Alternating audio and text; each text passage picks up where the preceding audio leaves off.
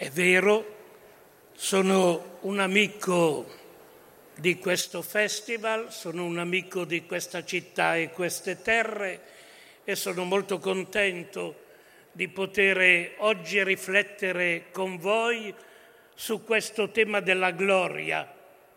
Tra l'altro è proprio il tema che oggi, per puro caso, credete, in tutte le chiese d'Oriente e d'Occidente viene celebrato sotto il nome di Gloria della Santa Croce.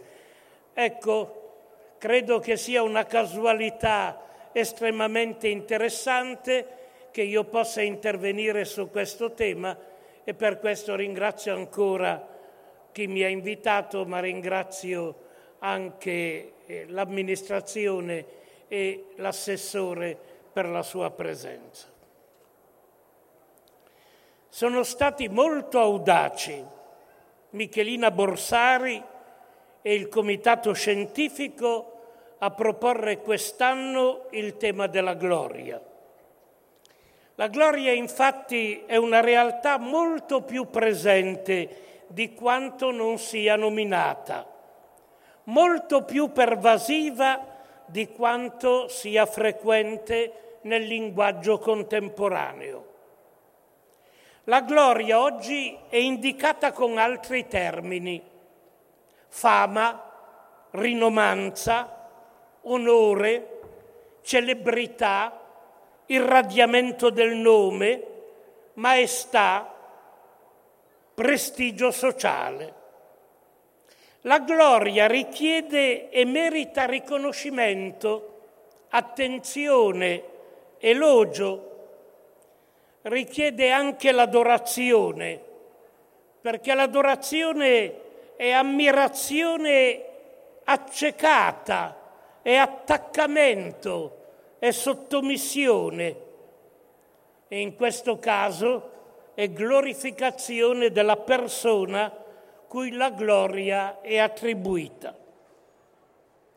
Questo tema della gloria non è affatto periferico nella nostra vita, perché tutti noi umani sentiamo la necessità, l'impulso a glorificare, a rendere gloria, a riconoscere la gloria a qualcosa o a qualcuno, con esiti diversi che però determinano la nostra umanizzazione o la nostra alienazione, la nostra ricerca di autenticità o la nostra soggezione allo pseudos, al falso, determinano la nostra libertà e la nostra schiavitù.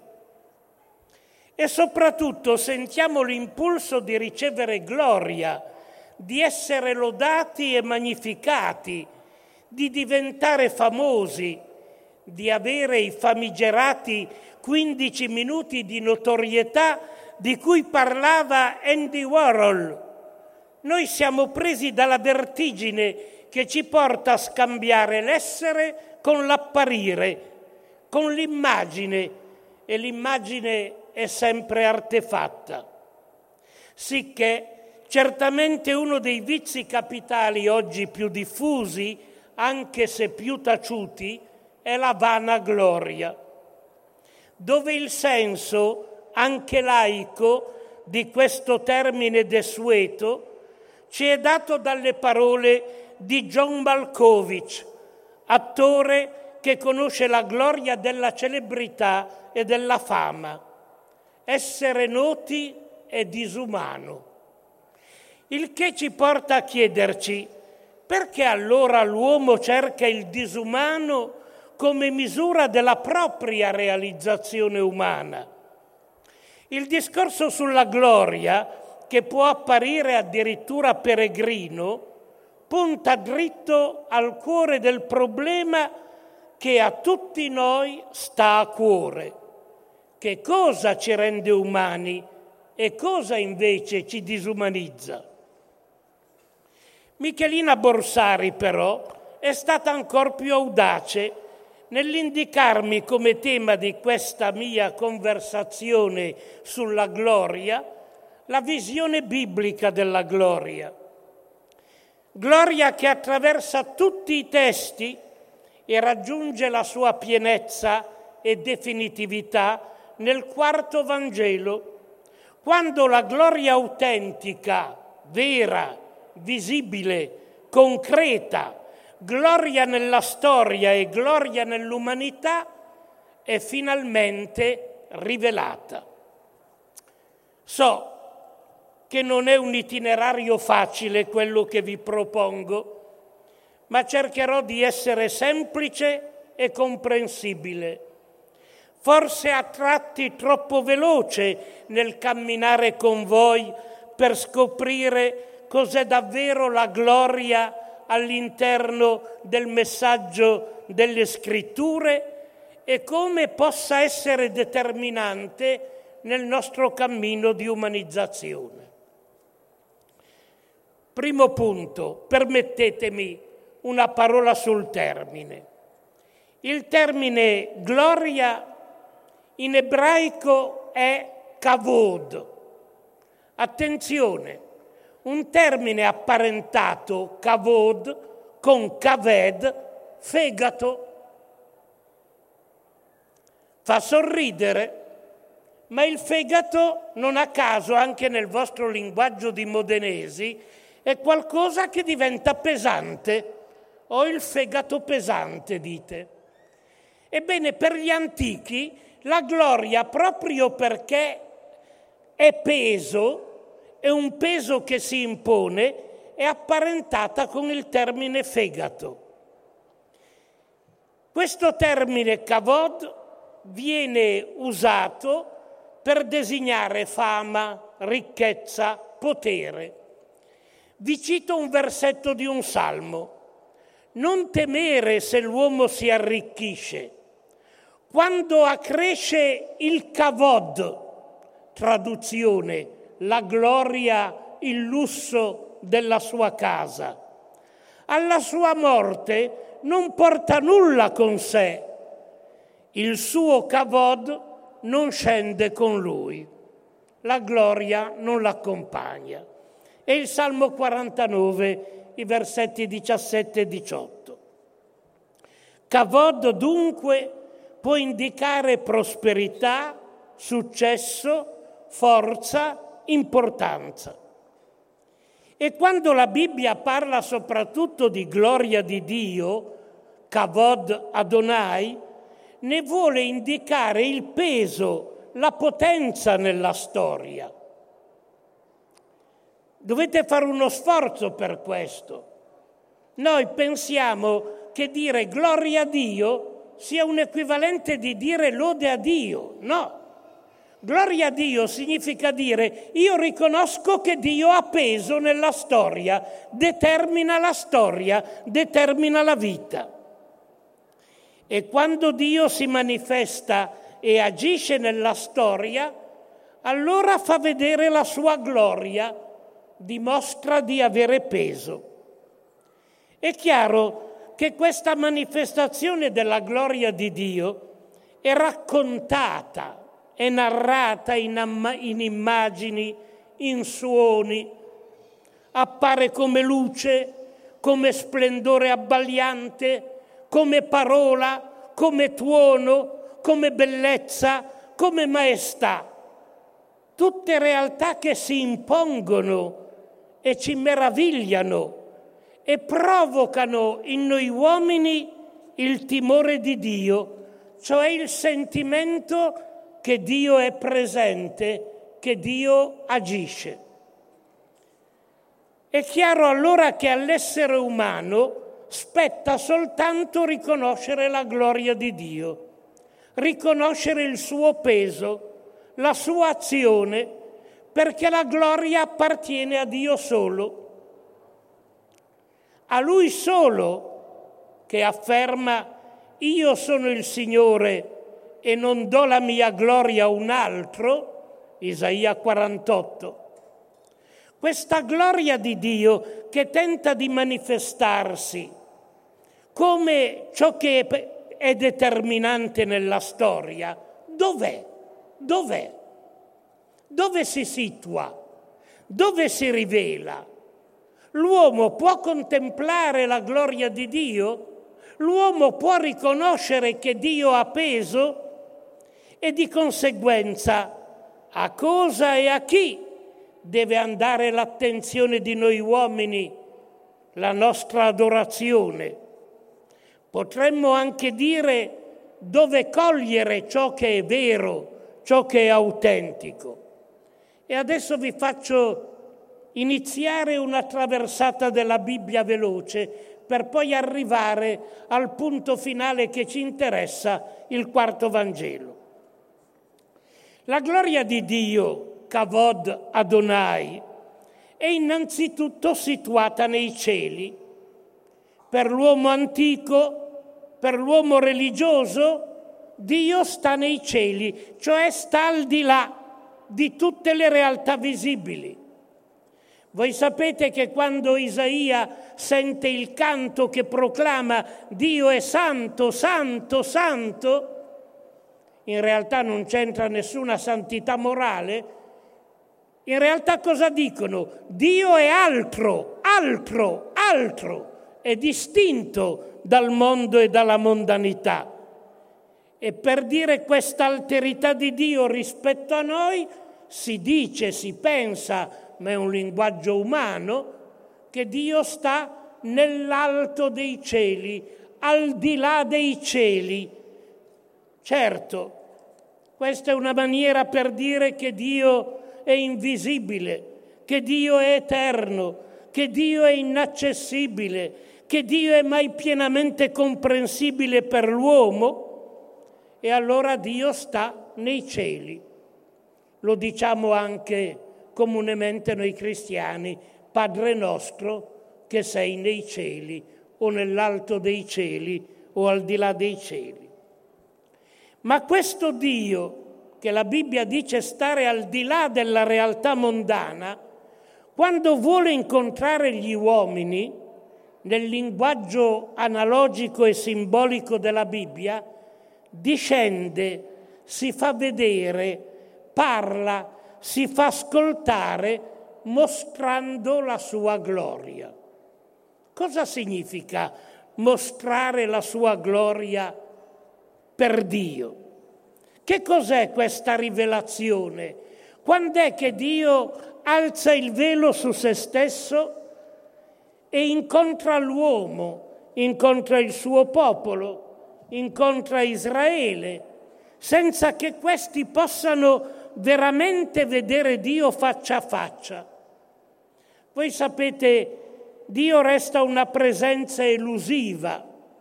Di lui l'uomo può vedere le tracce, non può mai vedere il volto. L'adagio di tutta la Bibbia è chi vede Dio muore. Di Dio vediamo le tracce, o se volete è un'espressione molto rozza, antica, ma sta nella Bibbia, possiamo vedere la schiena. Quando Gerolamo tradusse questo termine ebraico in latino, disse che Mosè non riuscì a vedere la gloria di Dio, ma vide, ve lo dico in latino, posteriora Dei. Lo capite? Posteriora Dei. Traduciamolo con schiena. Questo Dio che vuole entrare in contatto con gli uomini fa discendere dal cielo la sua gloria, il suo Kavod. Che cos'è la sua gloria e il suo Kavod? È vista come una nube scura e luminosa che a un certo punto appare e che soprattutto Israele incontra al Sinai. Voi sapete che Israele, liberato dall'Egitto, nel deserto va al Sinai, là è il luogo della convocazione, e là sul Sinai ecco Dio che è disceso dai cieli, ma di lui si vede semplicemente una densa nuvola luminosa e oscura nello stesso tempo, e quella nuvola pone la sua dimora sul monte Sinai.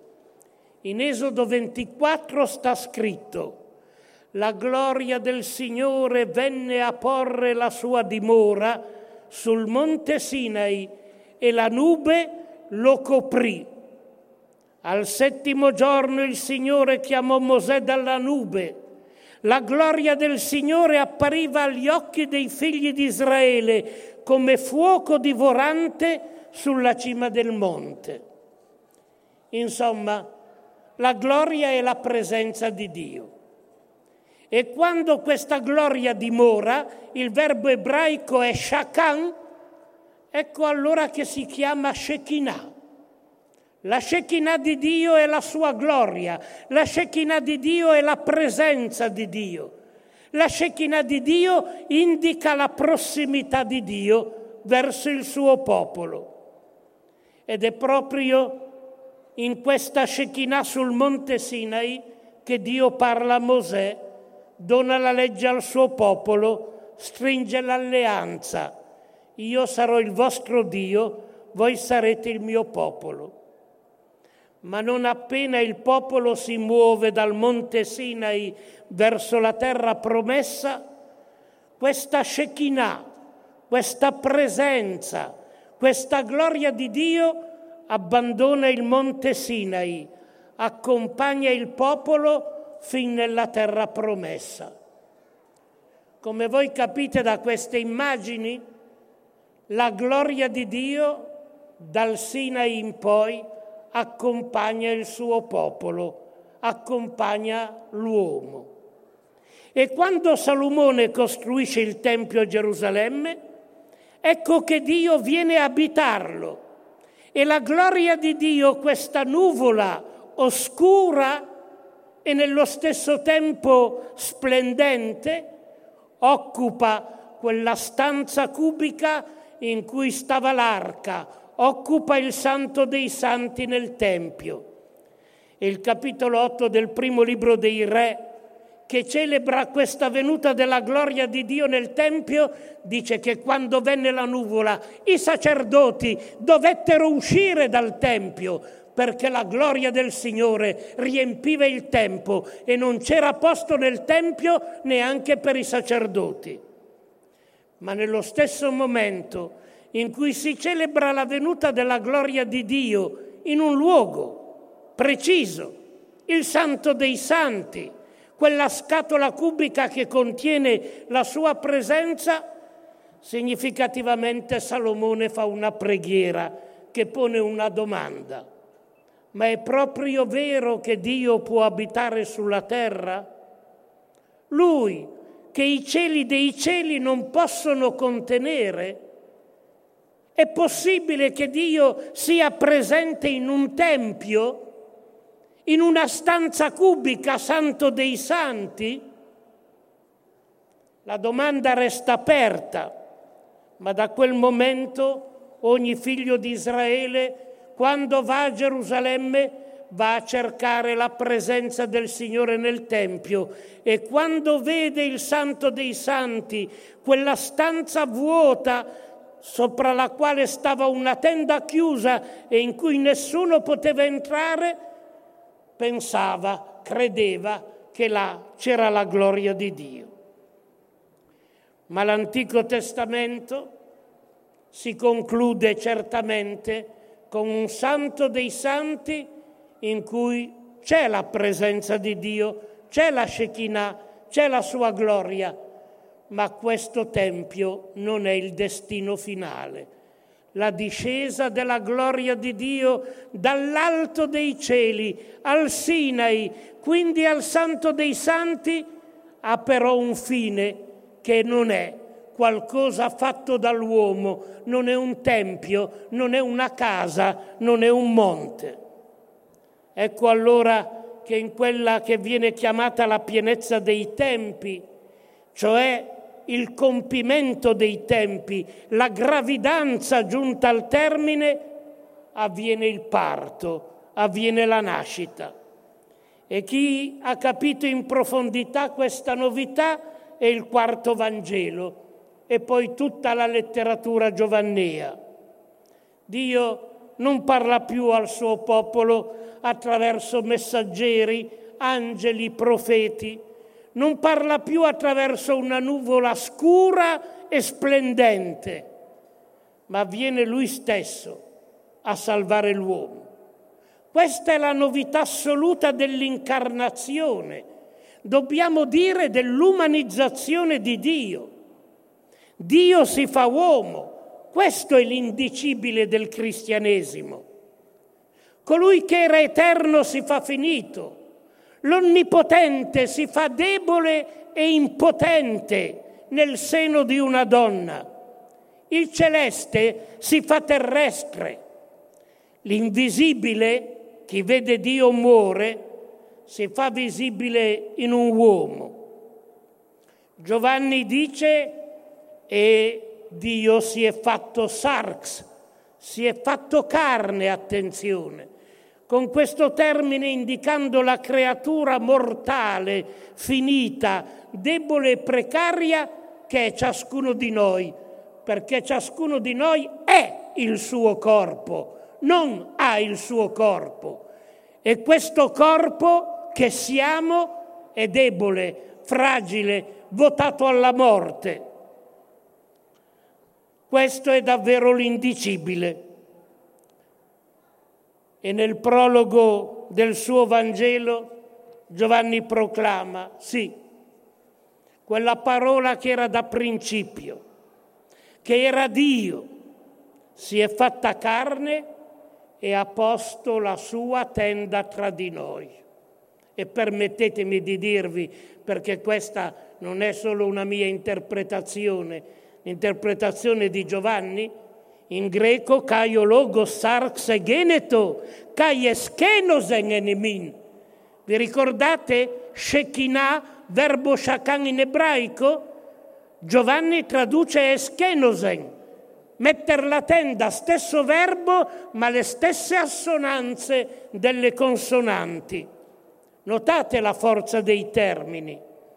La parola di Dio, cioè Dio, si è fatto carne ed è venuto in mezzo a noi.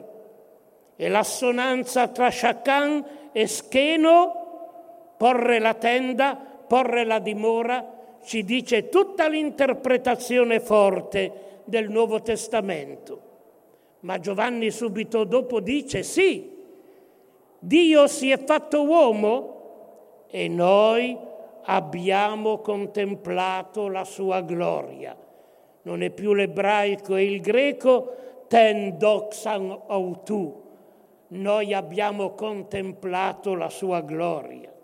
Siamo all'apice della rivelazione cristiana. Qui c'è tutto il cristianesimo, qui c'è la rottura con l'ebraismo. E c'è la novità assoluta che va contro ogni, direi, logica di linguaggio, perché da quel momento Dio è uomo e non si può più dire il nome di Dio senza dire l'uomo. Anzi, dirà proprio Gesù, da quel momento nessuno può andare a Dio se non passa attraverso l'uomo, attraverso di lui. Ma lui, attenzione, Gesù di Nazaret, che è figlio di Dio, ma è innanzitutto uomo. Dio è diventato uomo. Gesù di Nazaret, il figlio di Maria, con un padre secondo la legge Giuseppe, un uomo che solo Dio ci poteva dare, era la stessa parola di Dio. Nella storia noi collochiamo questa nascita nell'anno 7 o 6 avanti Cristo e sappiamo che la morte di quest'uomo è avvenuta il 7 aprile del 30 d.C., vigilia di un sabato che era la Pasqua per gli ebrei. Questi sono dati storici, non sono fantasie. Ebbene, ecco l'inedito. La gloria di Dio, e noi abbiamo contemplato la sua gloria, ormai è discernibile e trovabile in un uomo. Quest'uomo che è stato un bambino a Betlemme, che è cresciuto in taglia e in capacità psicologica e intellettuale come tutti noi. Quest'uomo debole e mortale come noi, soggetto ai limiti umani come noi, che si è rivestito della nostra ignoranza come tutti noi uomini siamo ignoranti, questo rabbi e profeta in Galilea e Giudea, è stato messo a morte dal potere totalitario imperiale romano in concordato con il potere religioso giudaico di Gerusalemme, il sommo sacerdote e gli anziani del Sinedrio. Questa è la storia. E noi abbiamo contemplato la sua gloria, osano affermare Giovanni, e con lui i discepoli di quel rabbi profeta, gloria divina ricevuta dal Padre, gloria manifestata con tutta la vita, con lo stile della sua vita e soprattutto con la sua passione e morte. Secondo il quarto Vangelo, tutta la vita di Gesù, le sue parole, le sue azioni mostravano la sua gloria. Ma è una gloria, attenzione, che dobbiamo dire è una gloria al contrario rispetto alla gloria umana.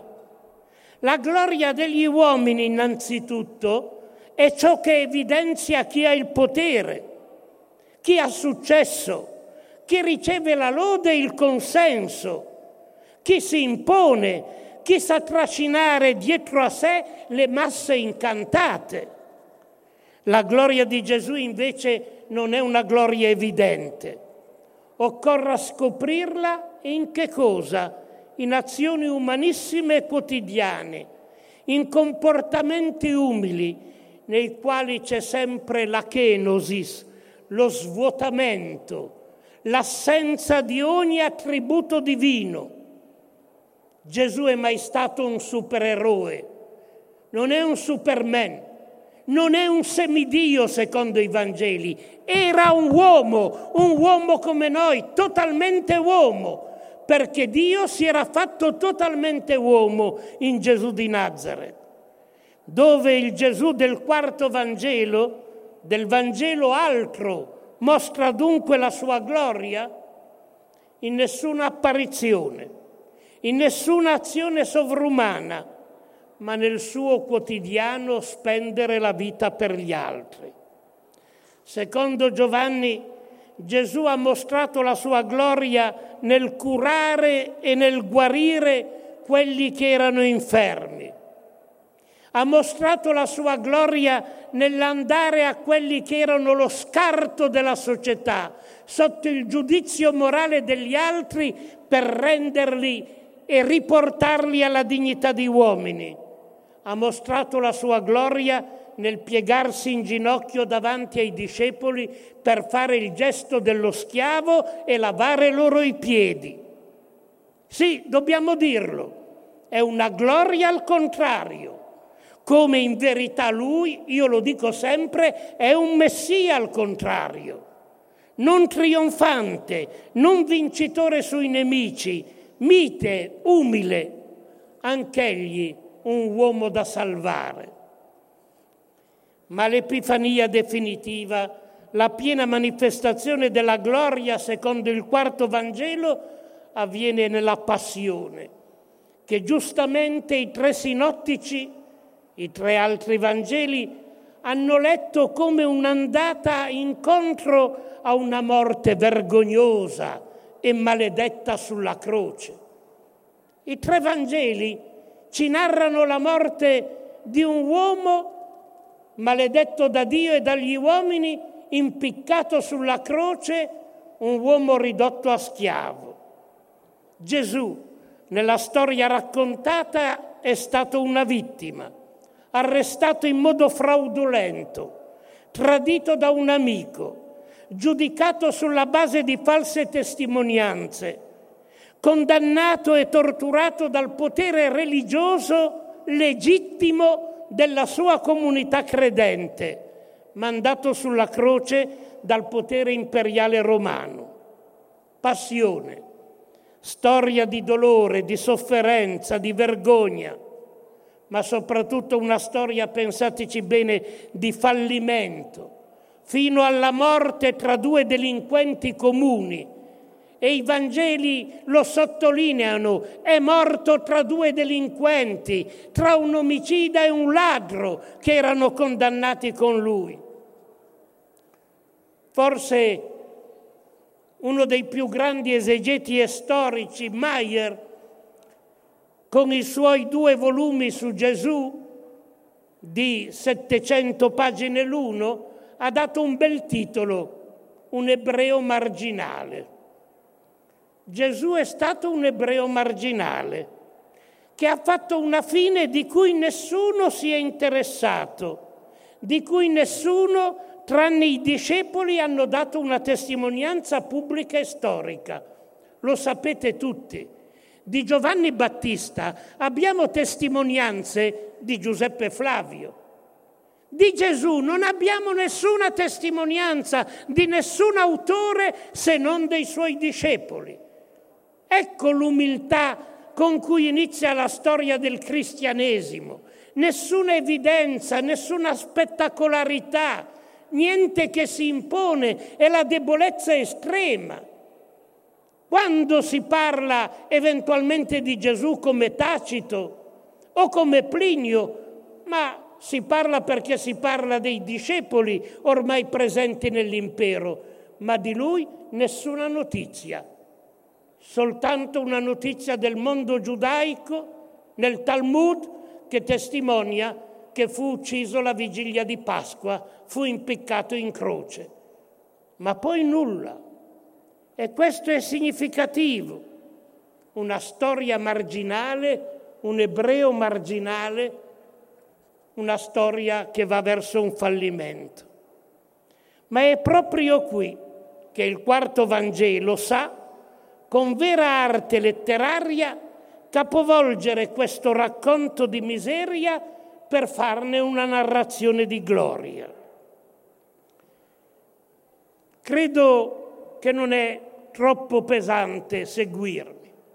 Nei 3 Vangeli sinottici Gesù, andando verso la morte a Gerusalemme, per 3 volte dice: è necessario che il figlio dell'uomo, è il termine con cui lui amava definirsi, soffra molte cose, sia condannato e ucciso.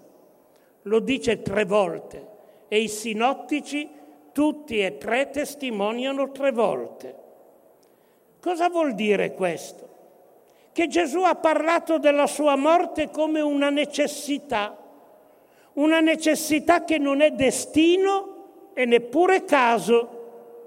È una necessitas umana che fa sì che in un mondo ingiusto chi è giusto debba essere respinto, chi è giusto debba essere perseguitato, chi è giusto debba essere osteggiato e qualche volta messo a morte quando il potere malefico ci riesce. Non Dio suo Padre voleva la morte di Gesù. State attenti a queste bestemmie che si dicono anche tra credenti. Né la morte la voleva Gesù stesso. Ma se Gesù continuava a predicare con quel messaggio e a comportarsi in quel modo che costituiva una critica e un'opposizione al male e ad ogni potere oppressivo e perverso, non poteva conoscere un'altra fine, come tutti i profeti. Era nient'altro che la sua chiaroveggenza umana che gli faceva dire: ma se tutti i profeti sono stati uccisi per il loro messaggio, se è toccato al mio maestro Giovanni il Battista, non toccherà anche a me? E vado a Gerusalemme, e se questa è la mia sorte la accetto. Ma il quarto Vangelo, che pure riprende questi 3 annunci, guardate la trasformazione, usa un altro linguaggio. Il quarto Vangelo dice che Gesù, andando a Gerusalemme, per 3 volte ha detto: è necessario, vedete che l'attacco è uguale, che il figlio dell'uomo sia glorificato. Ma Gesù in realtà ha detto: è necessario che il figlio dell'uomo sia condannato, sia ucciso, sia messo a morte. Ma il quarto Vangelo, che è il Vangelo altro, usa un altro linguaggio: è necessario che sia glorificato. E alcune volte appare accanto la parola innalzato, con tutta la sua ambiguità. Com'è possibile? La morte vergognosa di un condannato può essere gloria? Può sembrare un innalzamento? Sì, afferma il quarto Vangelo. Occorre solo leggere gli eventi della storia con altri occhi.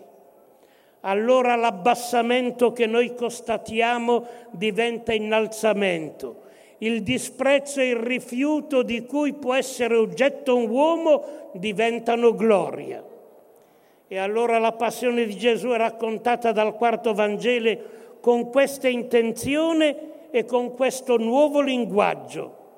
Anzi, addirittura nel quarto Vangelo l'ora della morte è chiamata da Gesù stesso l'ora della gloria. L'ora della gloria è ormai vicina. Ecco venuta l'ora della gloria. E così comprendiamo che Gesù, proprio nella passione, rivela la gloria. Ma che gloria è? È la gloria di chi dà la vita per gli altri. È la gloria di chi non risponde alla violenza con la violenza, ma piuttosto la subisce.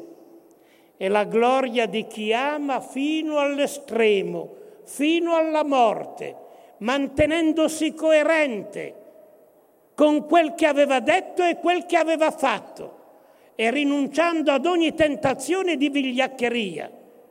Non dimenticatelo, noi uomini tutti i giorni abbiamo l'occasione di non essere vigliacchi, ma molte volte invece rinunciamo a questa occasione e viviamo nella vigliaccheria e viviamo senza la coerenza con quel che diciamo e quel che vogliamo. Gesù è stato coerente così fino alla fine.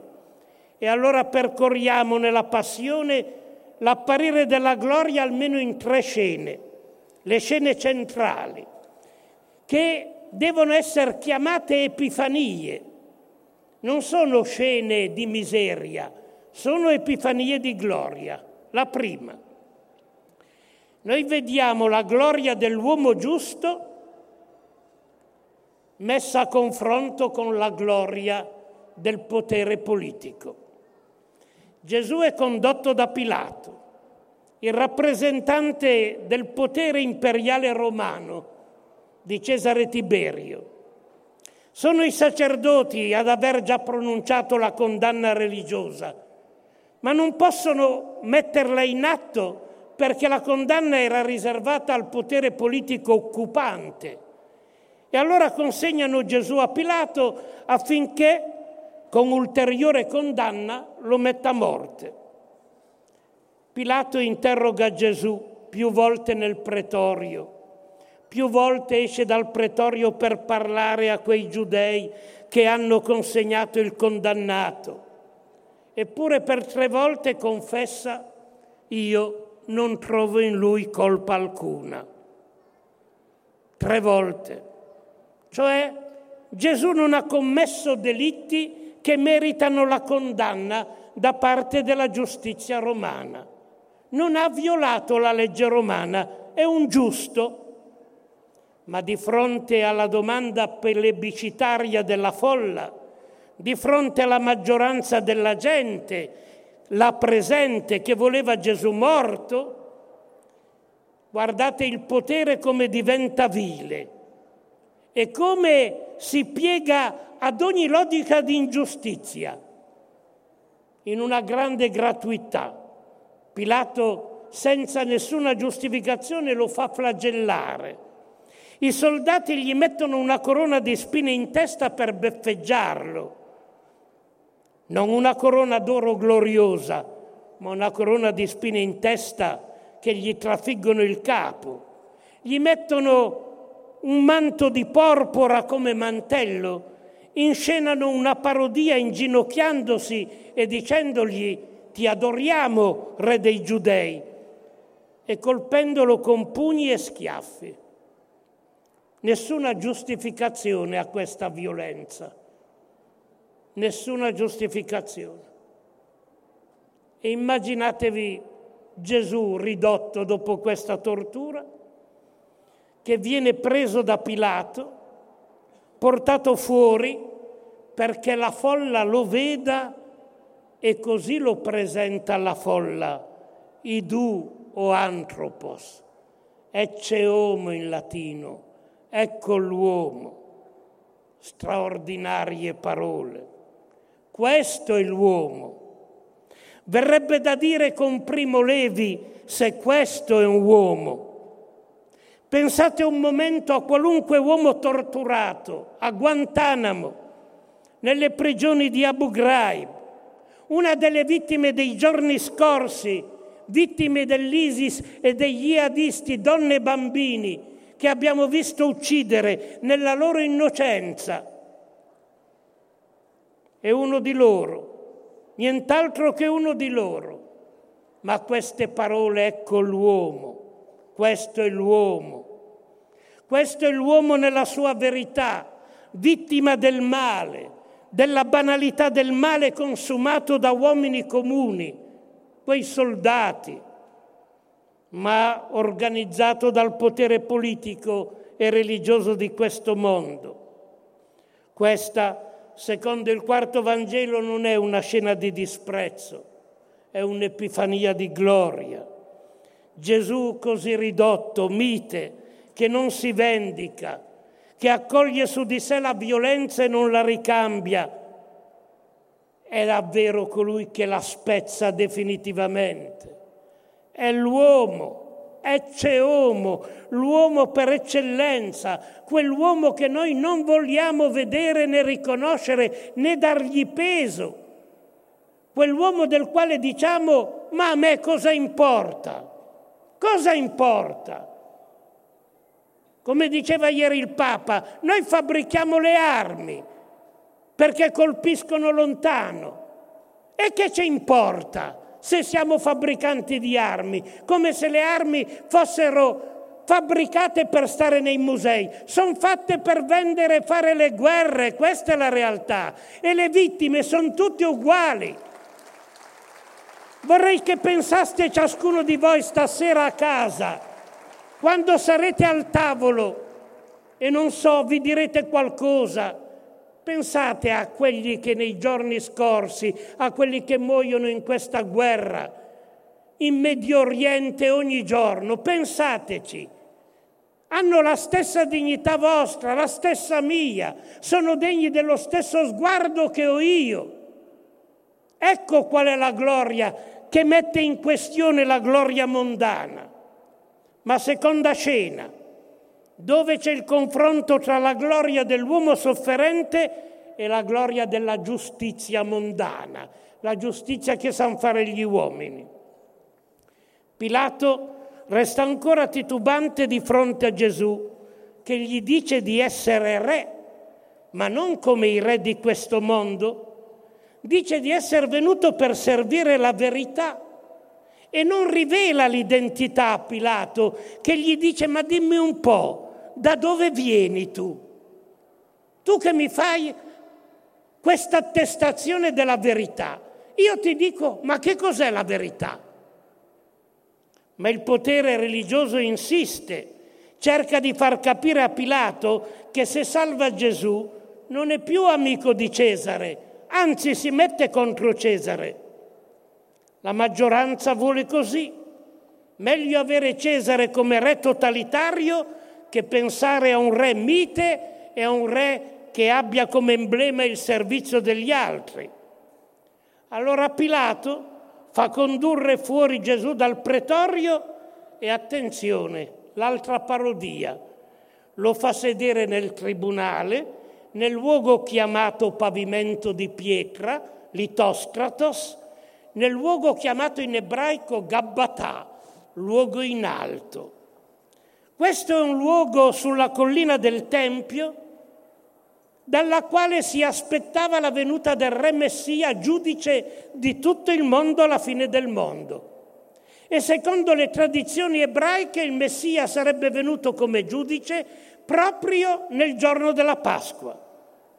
E allora Giovanni dice, era la vigilia della Pasqua, il 7 aprile dell'anno 783 dalla fondazione di Roma, verso mezzogiorno, e Pilato, dopo aver interrogato Gesù, lo presenta alla folla ecco il vostro re. Come prima aveva detto, ecco l'uomo. Un Gesù torturato, prigioniero, viene fatto sedere sul trono del giudice in tribunale nell'ora in cui i giudei attendevano la venuta del giudice finale. Ancora una parodia, direte voi, ma nel quarto Vangelo è un'epifania. In quel momento Gesù rivela chi veramente è, il vero giudice. Non è Pilato il giudice di Gesù. Pilato, Tacito dirà, un uomo crudele, che l'imperatore dovrà confinare sul Mar Nero e morire là come meritava da uomo crudele, dice Tacito. Ebbene, di fronte a lui sta Gesù. Pilato, per pigliarlo in giro, lo fa sedere sul trono del giudizio. Appare una vittima sfigurata, oppressa, condannata a morte. Eppure, attenzione, lui il vero giudice. E lo capiamo bene in quelle parole che Gesù dice che quando ci sarà il giudizio finale, chi saranno i nostri giudici? Chi saranno i giudici miei e di ciascuno di voi? Saranno l'affamato, saranno il prigioniero, saranno il malato, saranno lo straniero. Venite benedetti perché avevo fame e mi avete dato da mangiare, ero un povero. Venite benedetti perché ero uno straniero e mi avete accolto in casa. Venite benedetti perché ero malato e vecchio e siete venuti a trovarmi. Venite benedetti perché voi avete mostrato verso di me la cura. Ecco il giudice. Noi in realtà, dice Giovanni, siamo giudicati tutti i giorni dalla vittima che incontriamo, dall'ultimo che incontriamo. E Gesù su quel trono, così ridotto a vittima, è il giusto che le rappresenta tutte. E infine terza Epifania. Qui il confronto è tra la gloria di una vittima mite e la gloria arrogante del potere totalitario, il quale sa usare addirittura la propaganda, la comunicazione per alienare e asservire a sé la gente. Gesù, portando la croce, si avvia verso il luogo del cranio, il Golgota, dove lo crocifiggono in mezzo ad altri condannati a morte.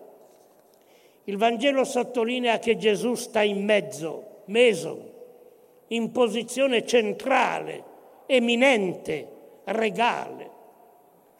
Pilato tenta una terza parodia. Fa scrivere su un cartello da mettere sulla croce, Giovanni dice il titolo. Notate che i sinottici dicono aitia, la causa. Giovanni dice il titolo, l'attributo che competeva a Gesù. Gesù di Nazaret, il re dei Giudei. E lo fa scrivere nelle tre lingue dell'ecumene, ebraico, greco e latino, così che tutti possano leggere. È una proclamazione di Gesù quale Messia.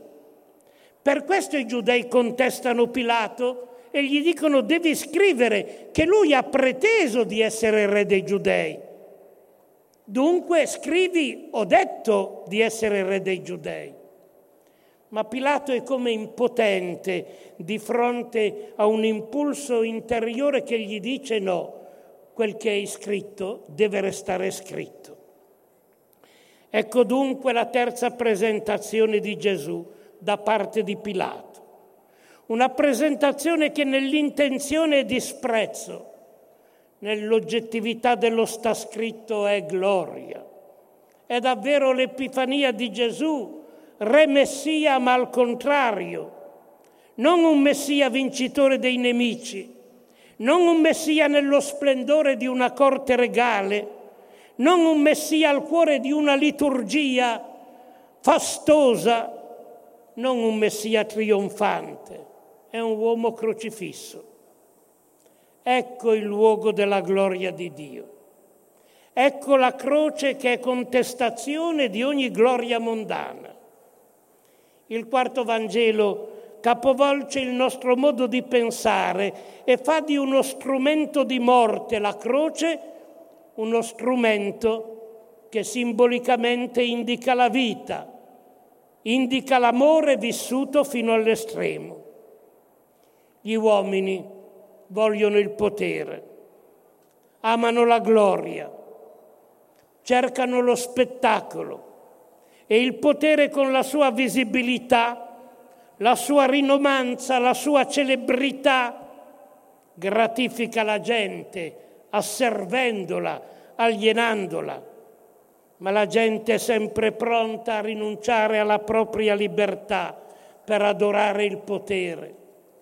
Il discorso del Grande Inquisitore lo conoscete bene, gli uomini non vogliono essere liberi, hanno bisogno di qualcuno che li alieni, qualcuno che si sostituisca alla loro coscienza, alla loro libertà. Questa è la verità. Ma ecco la conclusione di Giovanni. Ma dove sta la gloria di Dio? Quella gloria che era al di là dei cieli, che ha voluto incontrare gli uomini scendendo sul monte, andando al cuore del suo popolo nel Tempio. Ormai questa gloria è in Gesù di Nazaret, ma nell'umanità di Gesù di Nazaret. La Shekinah di Dio è Gesù di Nazaret, un crocifisso, un uomo vittima degli ingiusti, un uomo che ha vissuto facendo il bene e non ha mai accettato il male, non ha mai esercitato la violenza. Ecco l'uomo, ecco dove sta la vera gloria. Questa gloria è stata in Gesù, epifanica, si è mostrato proprio quando lui, vittima del male, ha accettato il male piuttosto che farlo, spendendo tutta la sua vita per la cura degli altri. Questa gloria, attenzione, è la mia conclusione, è stata certamente nel giusto Gesù di Nazaret, ma può riposare su ciascuno di noi. Questo è il destino finale per cui c'è stata l'umanizzazione di Dio. Il destino finale è l'uomo, attraverso Gesù di Nazaret, ma è l'uomo. E questa gloria può riposare in ciascuno di noi se quotidianamente combattiamo il male, se quotidianamente non ci lasciamo sedurre dalla falsa gloria, se quotidianamente sappiamo vincere il male con il bene. Possiamo tentarlo? Dobbiamo tentarlo. È un cammino di umanizzazione e potremo capire che la gloria sta nella giustizia, nell'uomo giusto, e che invece l'altra gloria mondana passerà, non scenderà nella tomba con chi muore. Era una gloria mondana, una gloria che ha servito gli altri, anche se molto spettacolare. Non dimentichiamolo. Grazie dell'ascolto.